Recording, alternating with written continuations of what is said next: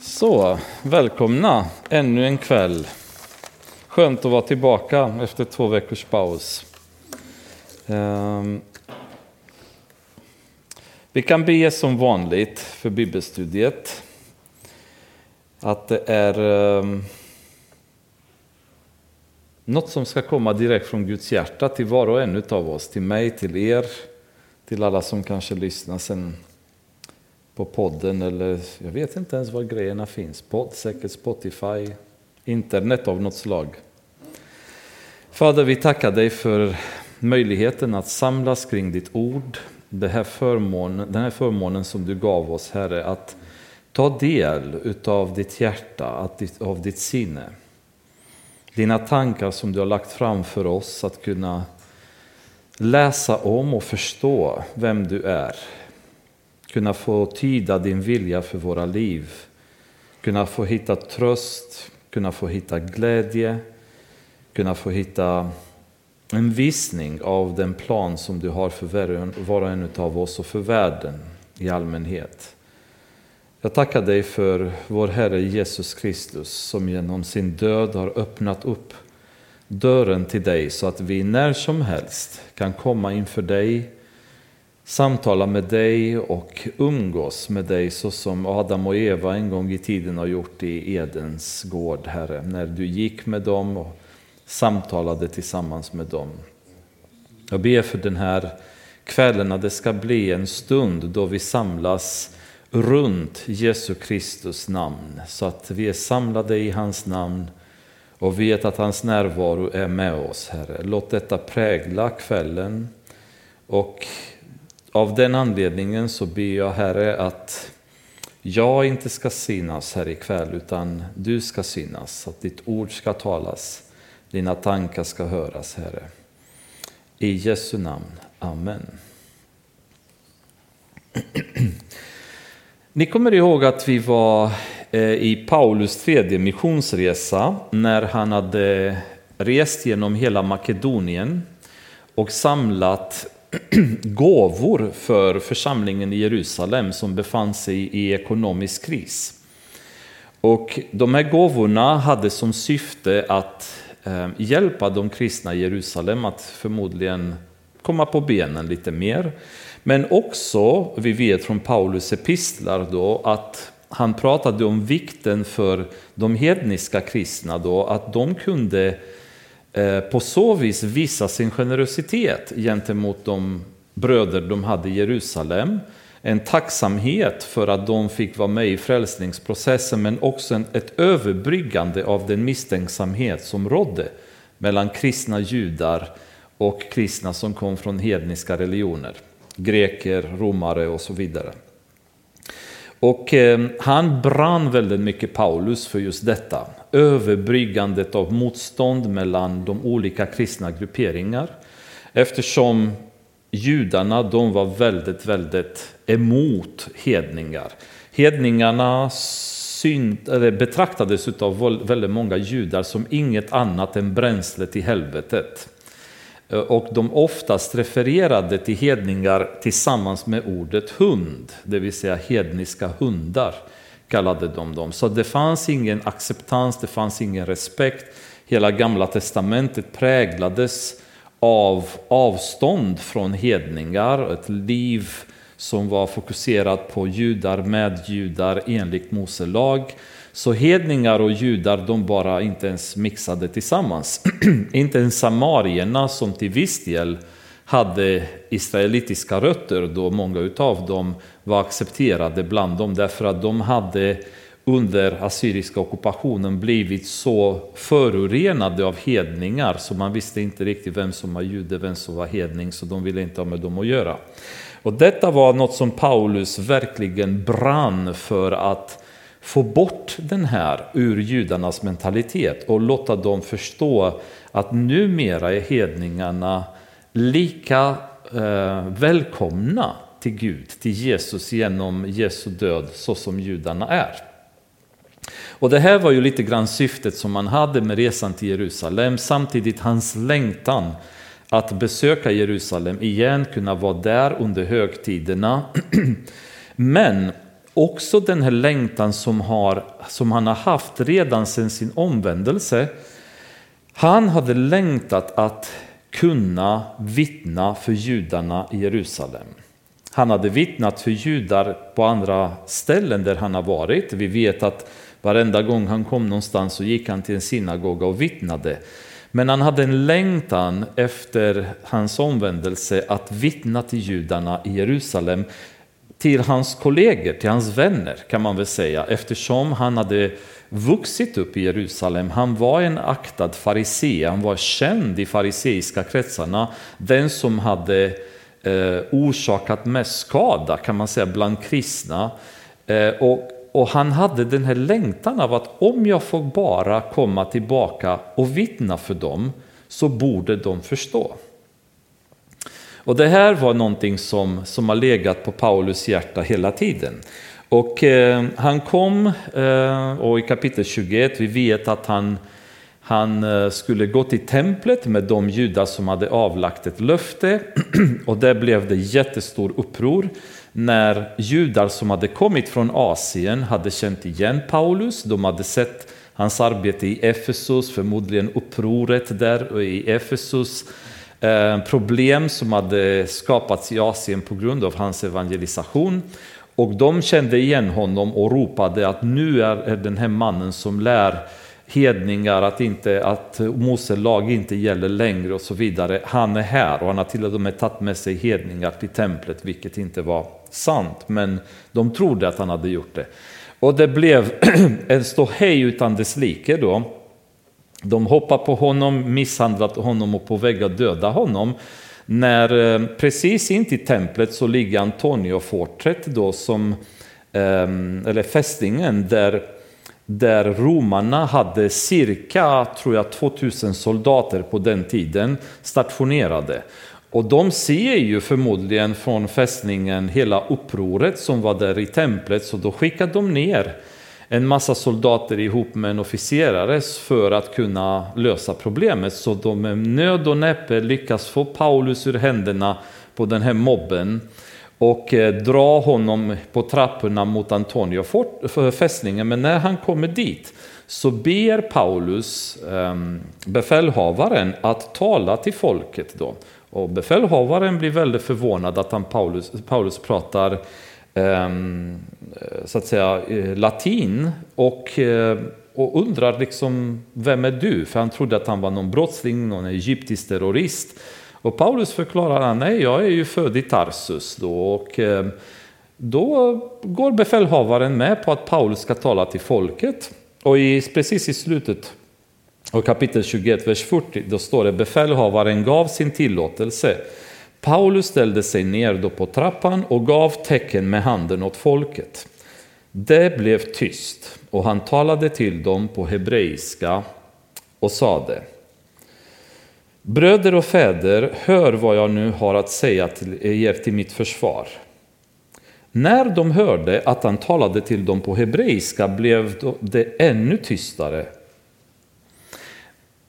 det är intressant att det tas upp just detta, att Paulus talade till dem på hebreiska. Ehm, det är väldigt många bibelkommentatorer som jag läst som hävdar att det här är egentligen inte hebreiska utan att det var arameiska som var det kaldeiska språket som talades i Israel sen babyloniska fångenskapet då, där de har anammat det språket och talade det. Ehm, personligen tror jag inte att det är så. Eh, jag tror att han talade på hebreiska och jag tror att det är anledningen till att detta specificerats extra noga. Och anledningen till att det blev så tyst, eller extra mycket tyst, när han började tala på hebreiska. Och det, det berodde på att just hebreiska var ett språk som talades av extremt få människor. Det var de bildade människorna i Israel som på den tiden egentligen kunde tala hebreiska och kände till hebreiska. Vanligt folk pratade arameiska och det var den dialekten de kände till. Däremot de som var utbildade, forskarna, farisier, kanske sadducier, präster och så vidare. Dessa var de som egentligen kunde fortfarande tala hebreiska.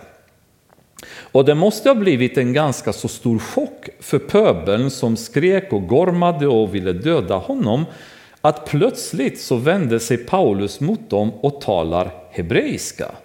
Vilket var ett ord eller ett språk som var reserverat åt eliten i Israel och oftast elitprästerskapet eftersom det är de som, som förde kan man säga, utbildningen vidare i nationen. Då. Så det, det är en intressant aspekt som Lukas får fram och jag tror definitivt, det är min starka övertygelse, att det var hebreiska och att det inte var arameiska. Eh, även i grundspråket på grekiska så står det hebraiskt tror jag, eh, vilket jag anser att det är ett tydligt tecken på att det var hebreiska. Men det får pöbelna att på, på något sätt haja till. Den här mannen som vi vill döda, som vi anser en hedning i princip, han talar hebreiska, vilket mer eller mindre knappt någon av oss klarar av att göra. Då är han inte en riktig nobody. Det är kanske värt att vi tystnar och lyssnar på vad han har att säga. Så en bra och intressant inledning från Paulus. Dessutom ett språk som romarna inte förstod. Så nu blir det ett eh, mer dialog mellan judar. Judar som pratar med judar. Man blandar inte romarna, man blandar inte hedningar, greker, alla de andra, för ingen av de här hade någon aning om hebreiska. Utan nu plötsligt så talar han ett språk som bara de judarna kunde förstå och det blir en signal om att det här är ju något som vi ska lyssna på vad han har att säga. Ehm, det vi ser i Apostlagärningarna det är att i, i flera situationer när apostlarna tillfångatas, eh, vare sig vi pratar om Petrus och Johannes, Paulus och Silas, eh, varenda gång de hamnar i fångenskap, i bråk, eh, arresterade av olika anledningar, de nyttjar varenda gång de tillfällena till att vittna för folket. De låter inte möjligheten gå förbi utan de nyttjar de möjligheterna till att kunna vittna om Jesus för skarorna eller befälhavarna eller auktoriteterna inför vilka de sitter, fängelse, um, vakten i Filippi och så vidare. Um, och det här är en, en, en, en inställning som de hade som standard, apostlarna, för de var vittnandet nummer ett. Vi måste vittna. Jesus själv hade sagt till dem i eh, Lukas kapitel 21, eh, vers 12 och 13.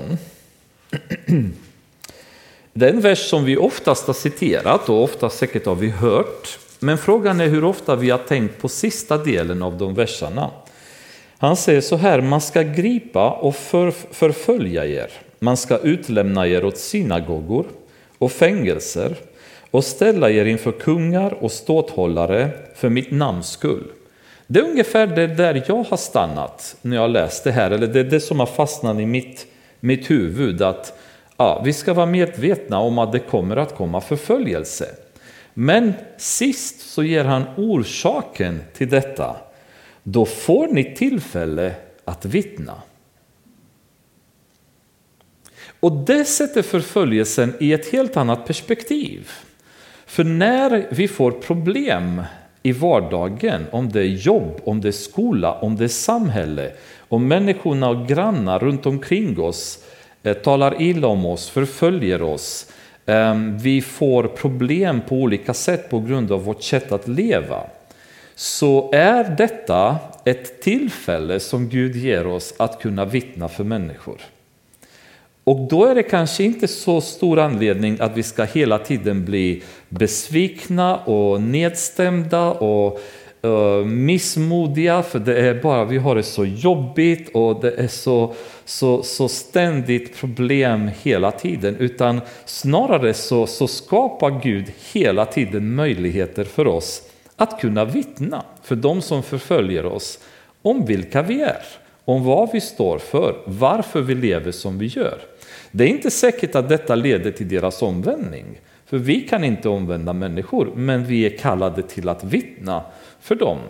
Så alla dessa förföljelser är tillåtna utav Gud för att vi ska få tillfälle att vittna. Och ni, om ni läser i epistlarna, speciellt i Romarbrevet bland annat, så läser vi hur Paulus längtade efter att besöka kyrkan i Rom. Det har legat länge på hans hjärta, men han hade aldrig fått tillfälle att åka till Rom. Men faktum att han blir tillfångatagen nu i Jerusalem öppnar upp dörren för honom att åka till Rom på romerska imperiets bekostnad. Därför att de finansierar hans resa till Rom i och med att han åker dit som fånge. Så till Rom kommer han. Det är bara att han kommer på ett annat sätt än han hade kanske tänkt sig. Och Gud hade talat till Ananias i början i kapitel 9 när Paulus blev frälst att han kommer vittna inför kungar bland annat. Ja, hur lätt är det att vittna inför kungar egentligen? Eh, men det visar sig att han får den möjligheten att vittna inför kungar, men som fånge. Men han hamnar senare i apostlagärningarna inför kung, kung och så vet vi historiskt att han eh, vittnade även för kejsaren Nero. Så det är intressant hur Guds plan utvecklas på sätt som inte riktigt vi kanske räknar med eller har tänkt oss. Men hans plan fortskrider väldigt bra. Och de möjligheterna som finns, de ser apostlarna hela tiden. Petrus passar på och vittnar och Johannes inför Stora rådet. De, de missar inte tillfället och Paulus och Silas gör det och överallt där de hamnar, när de hamnar i trubbel så passar de på och vittnar för skarorna inför vilka de är. Helt orädda om det kan kosta dem livet eller inte, det har ingen betydelse utan det här är ett tillfälle att vittna och det ska vi inte missa. Och där ser Paulus nu möjlighet att både tala till sitt försvar men också äntligen kunna få vittna inför hela den här auditorium full av arga människor visserligen, men vi har massa människor framför oss just nu. Det är dags att passa på och vittna till dem. Um, och i Apostlagärningarna kapitel 9, om vi ska återgå, vi har återgått flera gånger till just den här händelsen, Paulus omvändelse. I eh, vers 15 och 16 så, så är det ju precis det som Gud hade sagt då till Anania. För han, eh, han var ju lite rädd att träffa Paulus som ni minns, eh, visste vad han hade orsakat för problem bland kristna. Men Herren sa det till honom, vers 15, Gå, för han är mitt utvalda redskap för att bära fram mitt namn inför hedningar och kungar och Israels barn. Och jag ska själv visa honom hur mycket han måste lida för mitt namns skull. Så kallelsen som Gud hade för Paulus, det var att lida, att bli förföljd, att ehm, utstå mycket smärta för Guds namns skull med syfte till att vittna inför hedningar, inför kungar och inför Israels barn. Så det var ett väldigt stort arbete som Gud kallade Paulus till och i det arbetet så ingick väldigt mycket lidande. Och det är också förvånande att det är så för att enligt modern evangelism så är Guds relation med oss präglat av framgång. Eh, när vi har en bra relation med Gud, då är vi friska, då är vi rika, då lever vi i överflöd, för det är Guds vilja att vi kristna ska ha det bra. Så lidandet och förföljelser ingår inte längre i modern eh, kristendom, utan det har tagits bort och ersatt av ett, ett falskt evangelium eller ett falskt sätt att se på det. Att vi som kristna, vi lever i överflöd. Vi kan köra dyra bilar, vi kan bo lyxigt, vi ska vara friska. För faktum är att om vi inte är friska betyder det att vi inte har tillräckligt med tro. Så om vi har tillräckligt med tro, då har vi alla dessa tillgångar och vi behöver inte vara, eh, leva i nöd eller i sjukdom. Och antingen har Paulus levt ett väldigt syndigt liv, för han har lidit väldigt, väldigt mycket. Eller så har vi missat eh, vad Bibeln pratar om då i modern kristendom idag. Och jag, jag skulle nog vilja påstå att jag törs lyssna på Paulus mer än på många av de moderna predikanterna idag. Ett kristet liv, ett aktivt kristet liv kommer per automatik innebära lidande. Därför att vi blir ett så pass stort hot för Satan så han kommer vara på oss mycket. Och Gud måste också tillåta oss att, att gå igenom lidande därför att i lidandet utvecklar vi vårt beroende av honom. I lidandet utvecklar vi ödmjukhet. Det är väldigt svårt att bli ödmjuk när man är rik, när allting funkar bra, när allting är smidigt, när man är frisk. Man behöver aldrig gråta, man behöver aldrig vara ledsen, man behöver aldrig, man behöver aldrig vara bruten. Då är det inte jättelätt att bli en ödmjuk person. Men när man eh, biter i gruset gång på gång, när man upplever motstånd i ens liv, när man upplever mycket aggressivitet från omgivningen. Ibland kan det vara folk i vår egen församling, i vår egen familj. Vi behöver inte ens gå så långt ut som att vi säger världen. Det kan vara våra närmaste personer som skapar jättestora problem för oss. Och i den här brutenheten, när man söker sig dag efter dag till Gud för att få hjälp, så utvecklar man ett ödmjukt beroende av Gud, där jag förstår att jag klarar inte mig längre i mina egna krafter. Ehm, när, vi, när vi köpte Volvon som vi har nu, en V60, som efter många år av gråa hårstrån med andra bilar som gick sönder hela tiden, bestämde vi oss att nej, vi får köpa en ny bil för vi orkar inte ha problem. Men jag kommer ihåg vår första bil som brukade koka emellanåt då längs med vägarna. Många gånger så fick man be när man satte sig i den här bilen så att Gud verkligen välsignar vår resa och skyddar oss från det. Vi har den vanan fortfarande många gånger att be, speciellt när vi tar en längre resa då. Men jag har inte samma känsla nu av beroende av Gud när jag sätter mig i V60 för jag vet att den funkar. Ehm, det är sällan att jag är orolig över att bilen inte kommer fungera. Men vår första 340 den kokade hela tiden och vi har haft mardrömsresor där jag började koka i tunnlar i Norge och så vidare.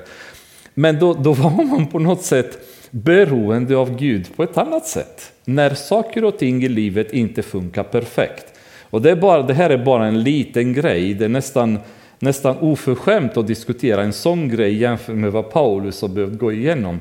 Men det är tanken att lidandet är ett krav för att vi ska kunna växa i tron.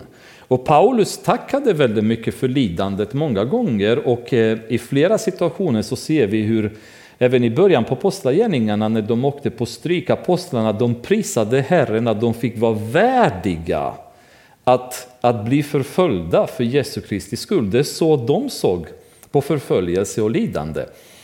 Och eh, Paulus hade liksom det i sitt, sitt liv eh, som en, ett ständigt motto. Men han, återigen, han brann just för att kunna predika för judarna.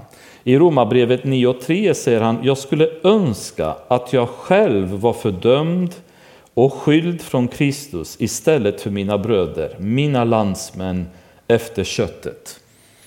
En sådan börda hade han för judarna. Han ville så gärna att judarnas ögon skulle öppna och de skulle se Jesus Kristus och den frälsning som han innebar för nationen. För hela judiska historien var byggt på Gamla Testamentet och hela Gamla Testamentet har Jesus Kristus som röda tråden genom hela boken. Och detta hade de missat. Och när Paulus insåg den här sanningen så brann han för att få judarna att förstå vem Jesus Kristus var.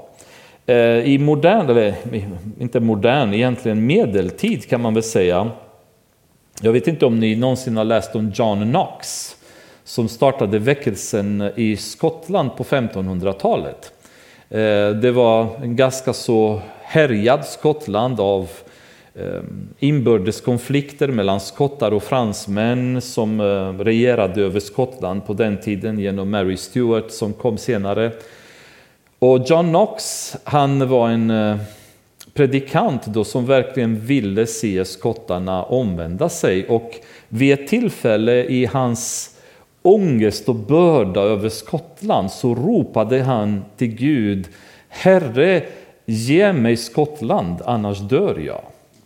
Alltså till den punkten av lidande kom han i sin relation med Gud för folket i Skottland, så han kände om Skottland inte blir frälst, då är det lika bra att jag dör, för det här kan jag inte leva längre med. Och så var det eh, startpunkten sen för den väckelse som började i Skottland, då en av de tidigaste väckelserna under medeltiden. Och det, det, är en sån börda kan man säga vi ser i Paulus, längtan efter att kunna prata till judarna. Och nu kommer han till Jerusalem och får möjlighet att vittna till dem. I vers 3 så säger han, jag är jude, född i Tarsus i Kilikien och uppvuxen här i staden. Vid Gamaliels fötter blev jag grundligt undervisad i våra fäders lag och jag var lika ivrig att känna Gud som ni alla är idag.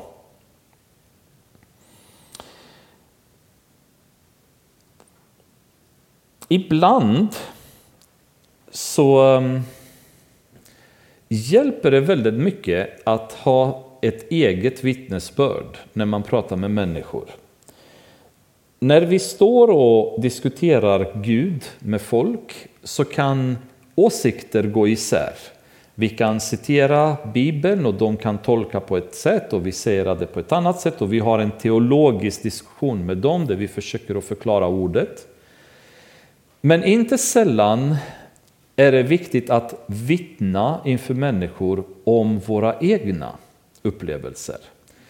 För grejen är att det är ingen som kan ifrågasätta det vi själva har gått igenom. Ingen kan säga att nej, du är inte förändrad.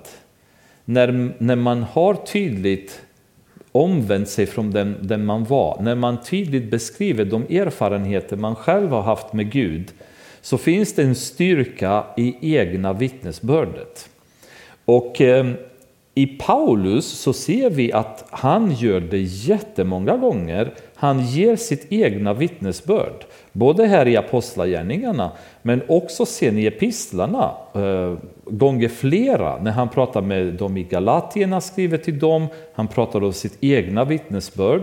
När han pratar med dem i Filippi, när han skriver Filippi-brevet, pratar han om sitt egna vittnesbörd, vem han var, hur han omvände sig, vad Gud gjorde i hans liv. Så det här egna vittnesbördet, det var hela tiden en extra backup till det evangelium som han predikade till dem. Där han sa, det här är inte bara teoretiskt riktigt, utan mitt liv bevisar att det här fungerar. Så här var jag innan, så här är jag nu. Det är en klar förändring som har skett i mitt liv och detta kan inte ske på annat sätt än att Gud mirakulöst har ingripit och förvandlat mig inifrån ut. Och det finns ju väldigt många personer så att säga, vars vittnesbörd har berört andra människor. Och även för oss själva, ibland när vi hör andras vittnesbörd, vi blir stärkta i vår tro. När vi hör vad de har gått igenom, hur Gud har verkat i deras liv, så har det en betydelse för vår tro. Så han inleder nu med att börja berätta, att börja berätta för dem vem han var helt enkelt, vad han har gått igenom, hur hans liv såg ut. Och han säger att vid Gamaliels fötter blev jag grundligt undervisad. Ni kommer ihåg Gamaliel i Apostlagärningarna kapitel 5 när de skulle bedöma huruvida apostlarna var från Gud eller inte. Och Gamaliel beskrivs där som en aktad farisee. Så han tydligen var en väldigt proeminent farisé, en bibelundervisare, lärare, eh, som var väldigt aktad i Jerusalem på den tiden. Och då ingrep han i kapitel 5, han sa att låt dem gå, för att om det är från Gud så kommer det vara, annars så kommer det rasa samman då. Eh, eh, och Paulus nu säger, vid Gamaliels fötter har jag vuxit upp. Så han hade haft Gamaliel som sin lärare, och det borde ju betyda ganska mycket för nu för de som står och lyssnar på honom att oj, den här mannen han, han snackar ju hebreiska, han har läst under Gamaliels fötter. Ehm, legenden säger, och man vet inte om det är sant eller falskt, men det sägs att Gamaliel hade sagt om Paulus att det enda problemet han hade haft med honom att han inte kunde förse honom med så många böcker som han ville läsa då. Att han var en väldigt påläst, en väldigt ivrig student då under Gamaliel. Och Paulus refererar då till honom. Jag blev grundligt undervisad i våra fäders lag. Eh, till Filipperbrevet, eh, till Filipperna beskriver han att han var ju eh, enligt lagen, han var syndfri, han var felfri. På så vis levde han och så troget följde han lagen, så in i minsta detalj så gjorde han rätt. Eh, Torah och Talmuden och Mishna, de tre böckerna som fariseerna guidade sig efter, innehöll cirka 600 lagar som de var tvungna att följa. Och Paulus säger, vad beträffar lagen så var jag felfri. Det är den typen av liv som han levde innan han mötte Jesus. Så han blev grundligt undervisad, han levde ett felfritt liv. Dessutom, vers 4, säger han, jag förföljde den vägen ända till döds och grep både män och kvinnor och satte dem i fängelse. Och på den tiden så refererades kristna då som vägen. de började kallas för kristna, om ni kommer ihåg, i Antiochia, men Antiochia var mer hedniska marker då med greker som hade kommit till tro, inte lika mycket judar. Men i Jerusalem så var de fortfarande kända som vägen. Och Paulus säger, jag förföljde den vägen ända till döds.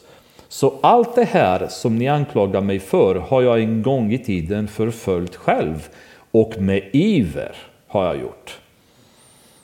Både män och kvinnor satte de i fängelse. Det kan översteprästen och hela Stora rådet intyga. Så här befinner vi oss i deras tempel, alltså vid deras tempel, där Stora rådet och översteprästen fanns. Och Paulus säger, de finns ju här. De kan intyga vem jag var, vilket liv jag levde när jag fanns ju här. Av dem fick jag med mig brev till bröderna i Damaskus och jag reste dit för att gripa även de som fanns där och föra dem till Jerusalem där de skulle få sitt straff. Men när jag var på väg och närmade mig Damaskus mitt på dagen strålade plötsligt ett starkt ljus från himlen omkring mig. Jag föll till marken och hörde en röst som sade till mig Saul, Saul, varför förföljer du mig? Jag frågade, vem är du, Herre? Han svarade, jag är Jesus från Nasaret, den som du förföljer. De som var med mig såg ljuset, men uppfattade inte rösten som talade till mig. Innan det här mötet på Damaskus väg så levde Paulus ett väldigt radikalt liv. Han hade hängivit sig till 100 procent åt den tro han hade för att förstöra kyrkan. Och vi vet ju senare när han beskrevs att han hade skapat jättestor förstörelse i församlingen, därav Ananias rädsla i kapitel 9. Då. Men ett kort möte med Jesus förvandlar hans liv 180 grader. Och han blir precis lika radikal fast 180 grader åt andra hållet. Det är ju det som händer när en människas hjärta är ärligt i mötet med Kristus. Det är att du kan inte, inte bli radikal. Och tänk på detta. Ett möte med Jesus kan man därefter gå därifrån och var gömmen. Ambrit sa nej, jag säger nej också. Vi kan inte vara gömda efter vi har mött Jesus. Och då är det frågan när man tittar på kristendom idag och den gömhet som finns i våra församlingar. Vilka möten har vi med Kristus idag?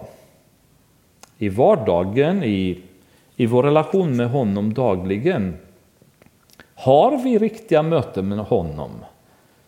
syns det i våra liv, så som det har synts i Paulus liv, till exempel i andras liv. Han är inte den enda i Nya Testamentet som har levt radikalt för Jesus. För ett möte med Jesus skapar förändring och det enda som Jesus sa till honom var Saul, Saul, varför förföljer du mig? Och Saul identifierar honom direkt som en herre, dock frågar vem är du? Och får svaret att jag är Jesus från Nasaret. Det måste ha varit otroligt förändrande för Paulus liv att förstå att den jag förföljer, han är Gud. Det, han är den som hela gamla testamentet har pratat om och jag förföljer honom. Och senare så får han sån ångest när han berättar att han till och med ehm, fick kristna att häda i sin iver att förfölja dem. Så det hängde som en, ett moln över honom det här att, att jag har gjort så mycket ondska, jag har fått människor att häda mot Jesus. Och han blev dock så förändrad. Och från honom, från den här, för honom från den här punkten så finns det ingenting annat i hans liv än Jesus. Ni kommer ihåg, vi pratade om att han aldrig, han har rest så mycket men han pratar aldrig om fina byggnader och fina gator och fina arenor och fina spel. Det enda som intresserade honom det var evangeliet. Han levde inte för något annat. Allt annat beräknade han som skräp, som avskrädde i sitt liv för glädjen att få fånga Jesus. Och det här det mötet förändrade en väldigt radikal person till att bli lika radikal fast åt andra hållet. Ett starkt möte med Jesus. Och om jag tänker tillbaka till mitt liv i stunder då man har haft ett starkt möte med Gud så har livet därefter varit annorlunda. Det blir en genomgående förändring när man har haft ett starkt möte med Jesus. För man blir så avklädd, så avslöjad så det finns ingen anledning att sätta en fasad därefter, att spela ett spel, att vara andra till lags, att försöka och, och, och agera efter andras förväntningar, utan det är bara Jesus som gäller. Och det är inte säkert att man blir populär när man gör det. Det är inte säkert att ens församlingen tycker om en person som blir radikal för Gud. Jag tänker på väldigt många av de gamla väckelsepredikanterna. Frågan är om vi skulle ens välkomna dem i vår kyrka idag. För de skulle ge oss en sån syndarnöd så vi skulle behöva krypa på alla fyra härifrån hem och be hela väggen. Det är liksom en, en, en modern kristendom idag, det är så ljummen så frågan är många gånger om ens Jesus är med på mötena när vi samlas tillsammans. Och det är tragiskt om det är så, men det är inte hopplöst. Därför att det enda vi behöver göra det är att söka honom igen. Och han säger att eh, kom ihåg att i Uppenbarelseboken när han, han står och säger jag står utanför och knackar och om någon öppnar så kommer jag in. Den versen är inte en vers för okristna. Vi använder den oftast i evangelisationskampanjer. Jesus står utanför dörren och knackar, men han talade till församlingarna. Inte till de okristna. Han säger, jag står utanför era församlingar och knackar. Det enda ni behöver göra det är öppna. Och det är så många gånger som vi inte ens gör det. Vi låter Jesus stå utanför dörrarna och knacka, för här har vi våra egna grejer som vi håller på med. Det vi själva vill göra, vår gömmenhet, vår materialism, vårt världsliga sätt att samlas och agera. Och han är inte välkommen, för kommer han in så blir det förändring och vi är inte jättepigga på det. För vi vill göra saker vår, på vårt eget sätt. Det är till församlingarna Jesus säger, jag står utanför och knackar. Inte till de, de utanför, utan det är ett budskap som han ger till församlingarna. Och Paulus, liksom när han träffade Jesus, det fanns ingenting annat i hans liv som gällde än Jesus. Ingenting annat. Och väldigt häftigt att, att, att han hade den upplevelsen och det, det förmedlar han till dem nu.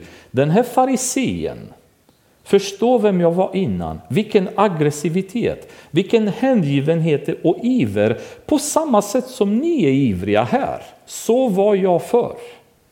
Så agerade jag, och ännu mer än ni gör här. Jag var smartare än er. Jag talar hebreiska, jag läste under Gamaliel och jag förföljde kyrkan mycket mer än någon av er här gör. Men en dag så träffade jag Jesus och allting blev förändrat. Jag frågade, vad ska jag göra Herre? Herren sade till mig, res dig och gå in i Damaskus. Där ska du få veta allt som det är bestämt att du ska göra. Men efter strålglansen från ljuset kunde jag inte se, så mina följeslagare tog min hand och ledde mig så att jag kom till Damaskus. Ett steg i taget. När han mötte Jesus så sa han, vad ska jag göra? Och Jesus sa inte till honom, du ska få gå till hedningarna, du ska göra det, du ska göra det. Han sa, du ska gå till Damaskus. Punkt. Det är två män som är väldigt spännande i Bibeln. Det är Abraham, det är Paulus och båda två fick en befallning från Gud, res dig och gå. Abraham visste inte var han skulle gå någonstans än att Gud hade sagt gå till ett land som jag förberett för dig. Men var är det landet? Hur ska jag gå dit? Ingen aning. Gud säger bara res dig och gå. Till Paulus säger han vad ska jag göra? Han säger just nu, det är bara att gå till Damaskus. Men sen, vad ska jag göra sen? Inget annat. Just nu går du till Damaskus bara. Och det är så det är så frustrerande för oss, eller hur? För vi vill göra Guds vilja, men vi vill att Gud ska tala om för oss exakt vad hans vilja är. För vi vill helst inte gå i tro. Utan vi vill veta exakt vad vi ska göra. Vi vill inte, vi vill inte lita på Gud, vi vill lita på oss själva. Och då måste vi ha planeringen klar. Vi måste, om vi vet vad vi ska göra, då vet vi hur ska vi förbereda oss? Vad ska vi fixa till för att vi ska kunna komma dit och utföra de uppgifterna? Men Gud säger gå och lita på mig. Lita på att jag förbereder din väg. Lita på att allting verkar till det bästa för dem som älskar Gud.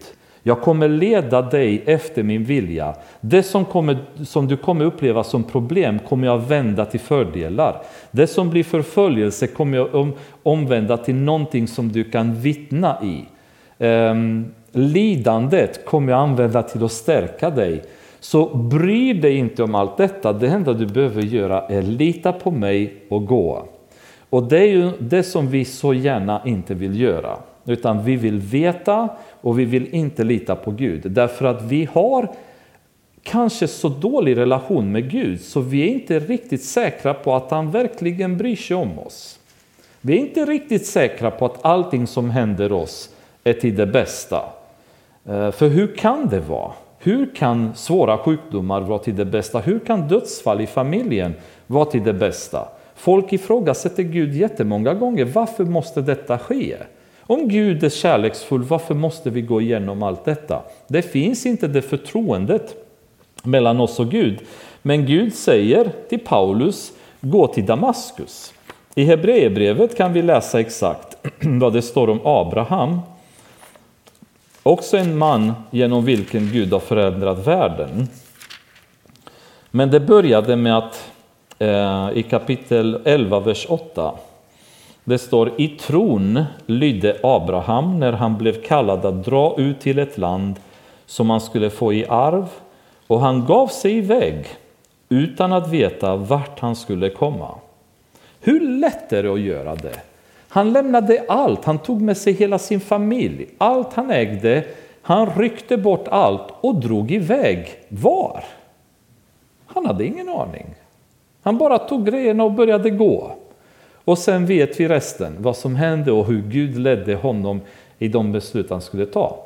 Och i det fallet så, så får Paulus besked att han ska gå in i Damaskus, men hans entré i Damaskus blir en aning ödmjukare än han hade kanske tänkt sig.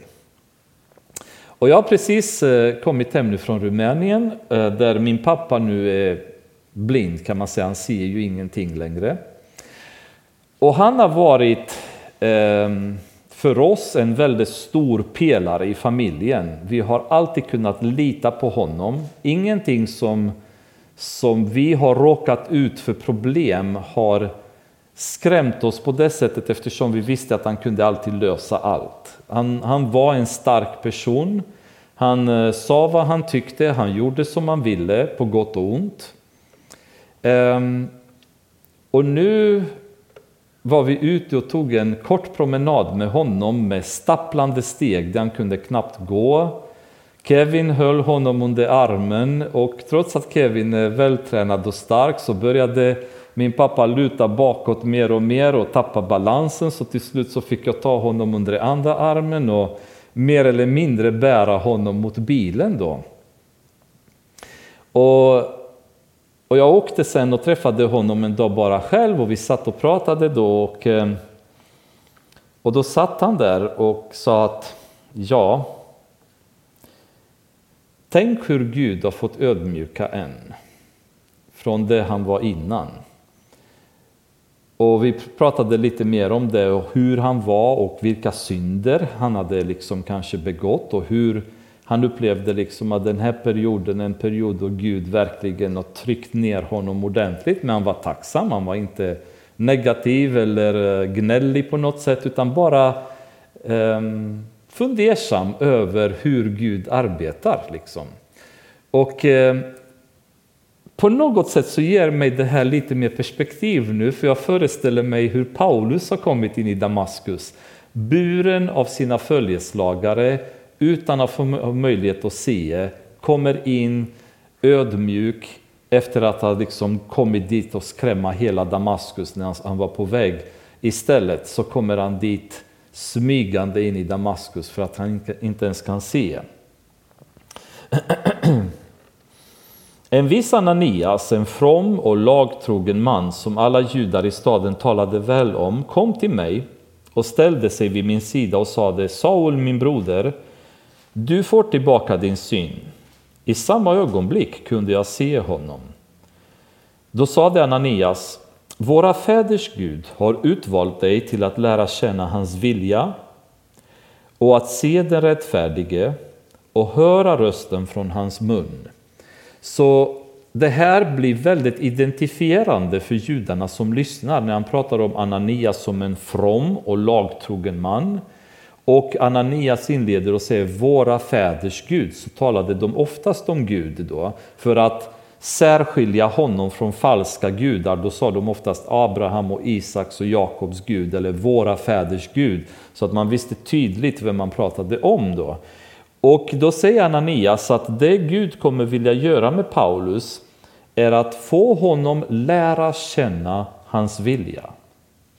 Och nummer två, se den rättfärdige. Och nummer tre, höra rösten från hans mun. Så Gud kommer nu hjälpa Paulus att förstå hans vilja att kunna få se Jesus och kunna få höra honom tala till honom. Och vi vet att Paulus har sett Jesus under flera tillfällen ehm, och den här möjligheten att känna Guds vilja blir något helt annat för honom nu i, i ljuset av, av frälsningen och kunskapen om Jesus. Han kunde lagen, han kunde allt inom Gamla Testamentet, men han förstod det inte. Nu kommer han känna Guds vilja på ett helt annat sätt. Du ska vara hans vittne inför alla människor och vittna om vad du har sett och hört. Och nu, vad väntar du på? Res dig och låt dig döpas och tvättas ren från dina synder och åkalla hans namn. När jag sedan hade återvänt till Jerusalem och bad i templet kom jag i hänryckning. Ordet för hänryckning här är ju extasia på grekiska, det vill säga kom in i extas. Och man kan beskriva att jag vet inte om någon av er någonsin har upplevt det, en, en, en situation då ni är så in i, i Gud så att omgivningen bara försvinner. Det är som att man blir transporterad i den andliga världen. Man hör inte, man ser inte, man har ingen koll på vad som händer runt omkring utan nu är man i en helt annan dimension. Och det är ju något i den stilen som man kan säga en hänryckning, att han var ju en, en känsla av extas. Han var, ju, han var ju så in i Gud då kan man väl säga. Så jag såg honom och han sade till mig Skynda dig och lämna Jerusalem fort, för här kommer de inte att ta emot ditt vittnesbörd om mig. Jag sade, Herre, de vet ju att jag i den ena synagogan efter den andra lätt fångas, lätt fängsla och piska dem som trodde på dig. Och när ditt vittne Stefanus blod blev utgjutet stod jag själv där och samtyckte och vaktade mantlarna åt dem som mördade honom. Så Paulus nu berättar att den här längtan som han har haft var att predika evangeliet till judarna. Och han ifrågasätter här Jesus. Egentligen han säger, Herre, lyssna på mig, bara ge mig möjlighet att vittna så kommer de säkert förstå. De vet ju vem jag var. Och egentligen så är det aldrig riktigt en bra idé att ifrågasätta Guds beslut. För när Gud säger en sak till oss, då finns det en väldigt god anledning till det. Så för oss att kunna börja kohandla med Gud är ganska osmart, meningslöst och kanske rent av syndigt ibland. Ehm, och jag måste säga, jag har hört många kristna predika just, även pastorer som eh, säger någon gång att och jag frågade Gud, Gud, hur kan du göra så här? Eller varför gör du så här? Jag måste säga, jag har väldigt svårt att förstå hur man kan göra det. Med vilken rätt kan jag krukan gå till krukmakaren och fråga krukmakaren varför gör du med mig så som du gör? Med vilken rätt kan jag göra det? Är det jag som bestämmer över krukmakaren eller krukmakaren som bestämmer över mig? Och när krukmakaren dessutom försäkrar mig att jag älskar dig jättemycket och jag vill bara ditt bästa och när han tar mig och börjar forma mig till en sak, varför ska jag överhuvudtaget tveka till att tro på krukmakarens eh, ord att han älskar mig och vill ha mig bästa? För det kan ju vara så att krukmakaren väljer oss för olika ändamål. Um, och någon sa en gång att krukmakaren kanske vill göra en fin vas som man har blommor i och lockar allas uppmärksamhet när man går och tittar förbi och det är kanske det som många av oss skulle vilja vara i. Men kanske krukmakaren gör också till en askfatt där förr i tiden gick folk och spottade i. Ehm, de hade sådana grejer då. Och, och, och, man gör oss till en, en, ett föremål där andra människor ska spotta på. Det är inte för att krukmakaren inte älskar oss, utan därför att krukmakaren vet att det här kommer bli i hans plan och det blir det bästa för oss. Och när man tittar på Paulus då och vad han har fått genomgå och vilka lidanden och vilka förföljelser och steningar och piskrapp och allting så kan man definitivt se en person som Gud verkligen från början, redan kapitel 9, har sagt Jag har kallat honom för att han ska lida. Och det är liksom så självklart för mig att jag kan tycka att situationer är jobbiga, men jag ifrågasätter inte Gud. För Gud vet alltid bäst. Um, och jag tror att det är ju allt eftersom vi lever med Gud och känner honom, vi kommer inte ifrågasätta honom. För att han, vi, vi kan lita på att det han gör är till vårt bästa. Och Bibeln ljuger inte, hans välsignelse står alltid fast, hans löften står alltid fast. De är inte ens beroende, hans löften, av vad vi gör och hur vi är. För han är trogen, även om vi själva inte är trogna alltid. Men Paulus, han, han lite grann ifrågasätter honom att Varför? Låt mig bara prata med dem, de borde förstå. Men gjorde de det? Kommer ni ihåg Petrus i kapitel 2? Han gick en lång förklaring inför judarna och trots att en del blev frälsta så var det väldigt många som inte blev det. Speciellt bland fariseer och sadduceer och präster. Eh, tittar vi vidare då på deras eh, tal till Stora rådet i kapitel 5.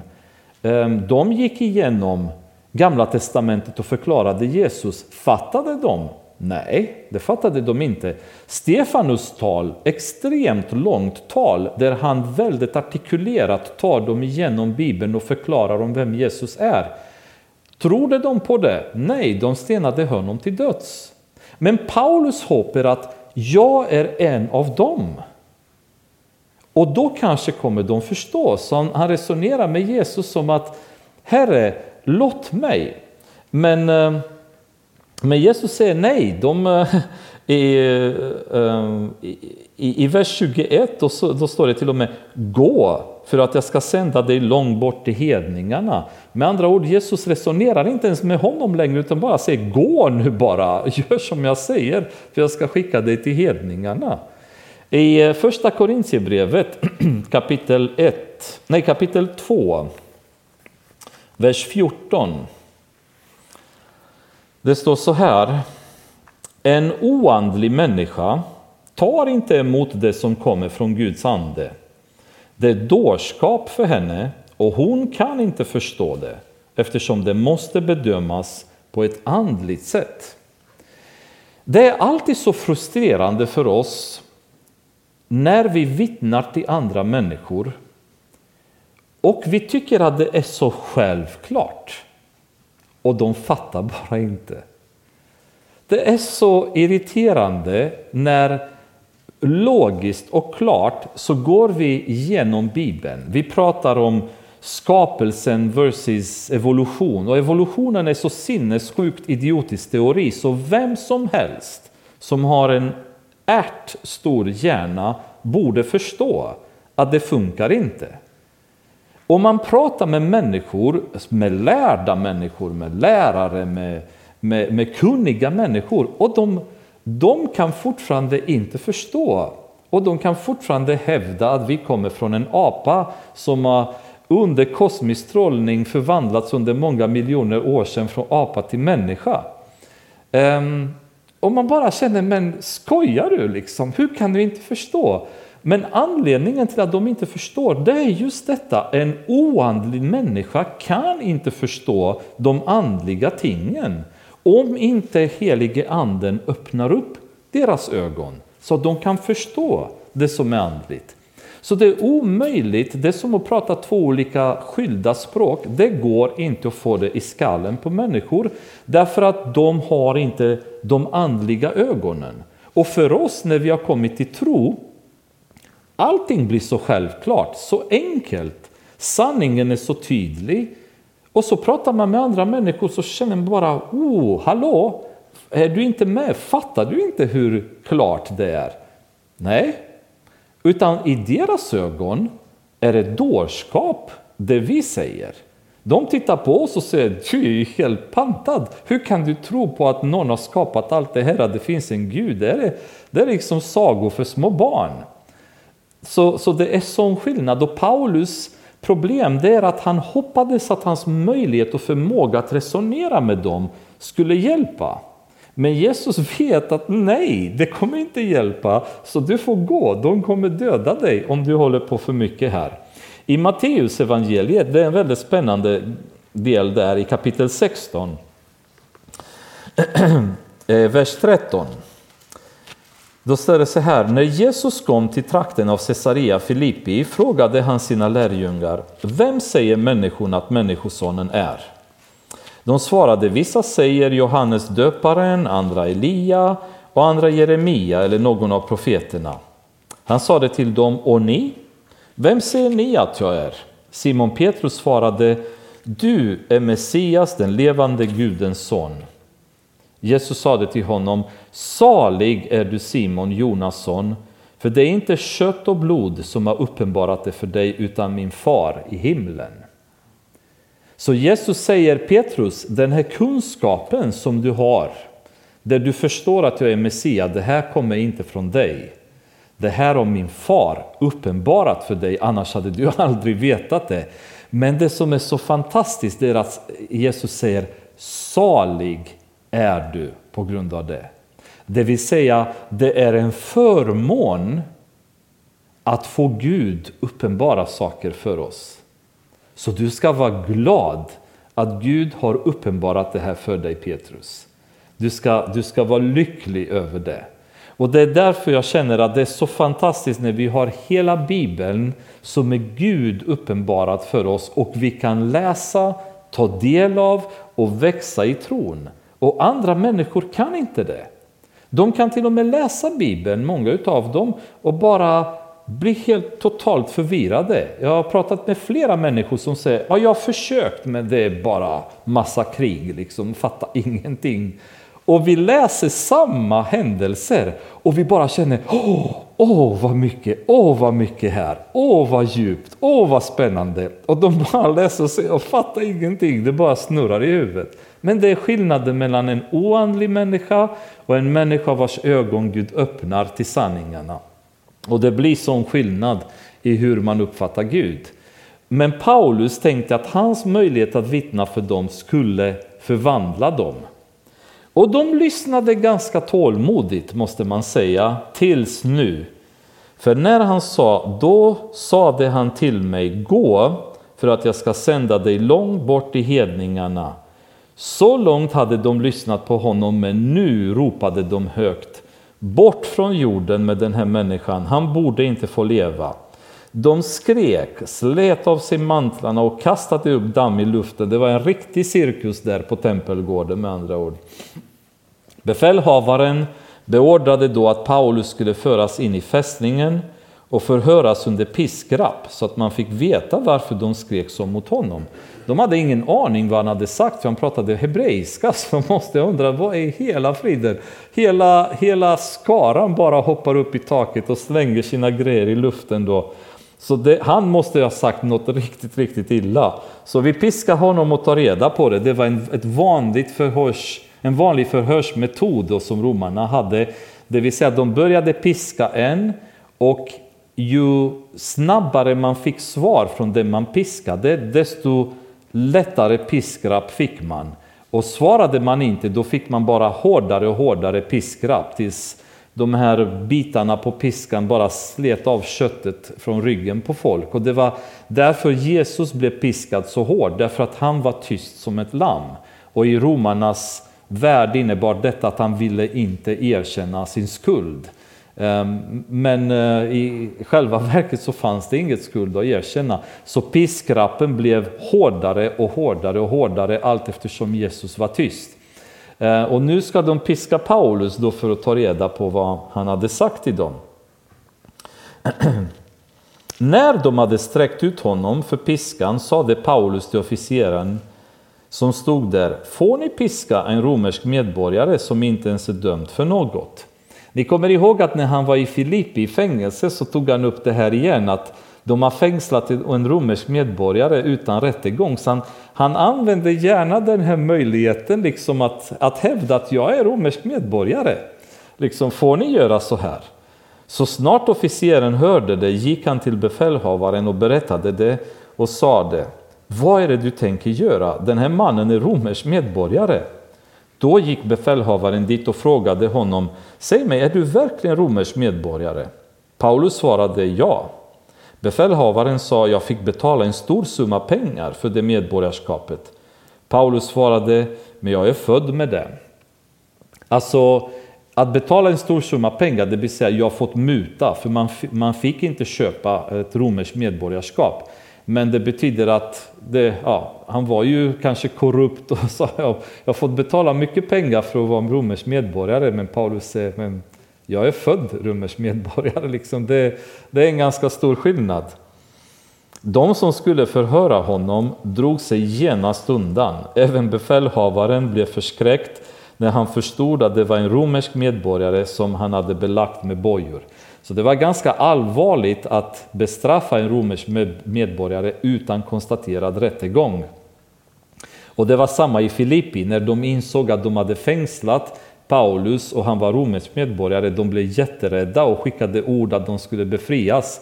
Men Paulus sa bara nej, nej, nej, de får komma hit själva. Så de, de får uh, stå till svars för att de har fängslat en romersk medborgare. Och denna gång så blir det, de blir skräckslagna igen när de förstår att vi var på väg att piska och vi har satt handbojor på en romersk medborgare som inte har dömts för någonting. Då. Nästa dag ville han få klart besked om vad judarna anklagade Paulus för. Han lät därför ta av honom bojorna och befallde att översteprästerna och hela Stora rådet skulle samlas. Sedan förde han ner Paulus och ställde honom inför dem. Och vad de kommer göra och vad de kommer säga, det får bli nästa bibelstudium. Men eh, tills dess så får ni gärna eh, läsa. Det blir en spännande tillfälle igen som Paulus får möjlighet att tala till dem. Men eh, saker och ting kan man väl säga väldigt enkelt, de gick inte så som Paulus kanske hade hoppats. Han hade verkligen hoppats att folk i Jerusalem skulle förstå evangeliet, skulle acceptera hans vittnesmål. Han, knappt, han har knappt hunnit öppna munnen innan de började skrika då. Så det är ibland så att våra tankar i hur saker och ting ska ske, när vi ber till exempel om väckelse, vi ber över stöpen, vi har en viss tankeplanering, eller hur? Vi kanske hoppas att den grannen blir frälst, eller vi kanske hoppas att vi lyckas med det, eller vi kanske ser det visualiserat ske. Vi bör vara beredda på att det är inte säkert att det händer så som vi tänker. Det kan vara något helt annat och det kanske på ett helt annat sätt som kan kännas väldigt motigt, väldigt jobbigt för oss.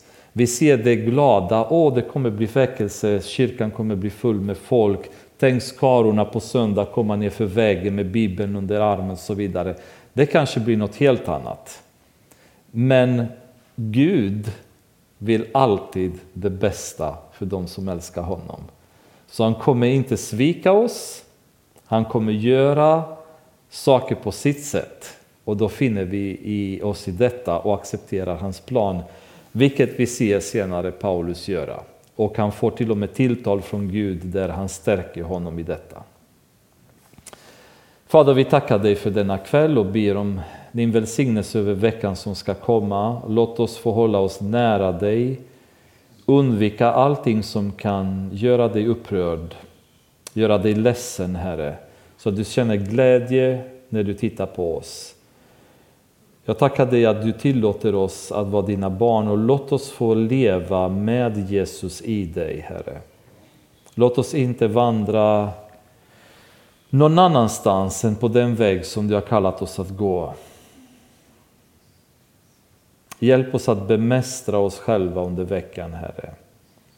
Våra tankar, våra ord, våra gärningar, vårt temperament. Låt goda tankar vara i vårt hjärta, vårt hjärta och sinne om andra människor här i församlingen, om människor runt omkring oss. Hjälp oss att kontrollera oss när vi interagerar med andra människor så att vi inte lätt blir provocerade till synd utan att vi i tålamod kan vara bra vittnen för dig Jesus. Och låt de här tankarna bara fortsätta att växa i våra hjärtan och liv och ge resultat. Fader, i Jesu namn ber vi. Amen.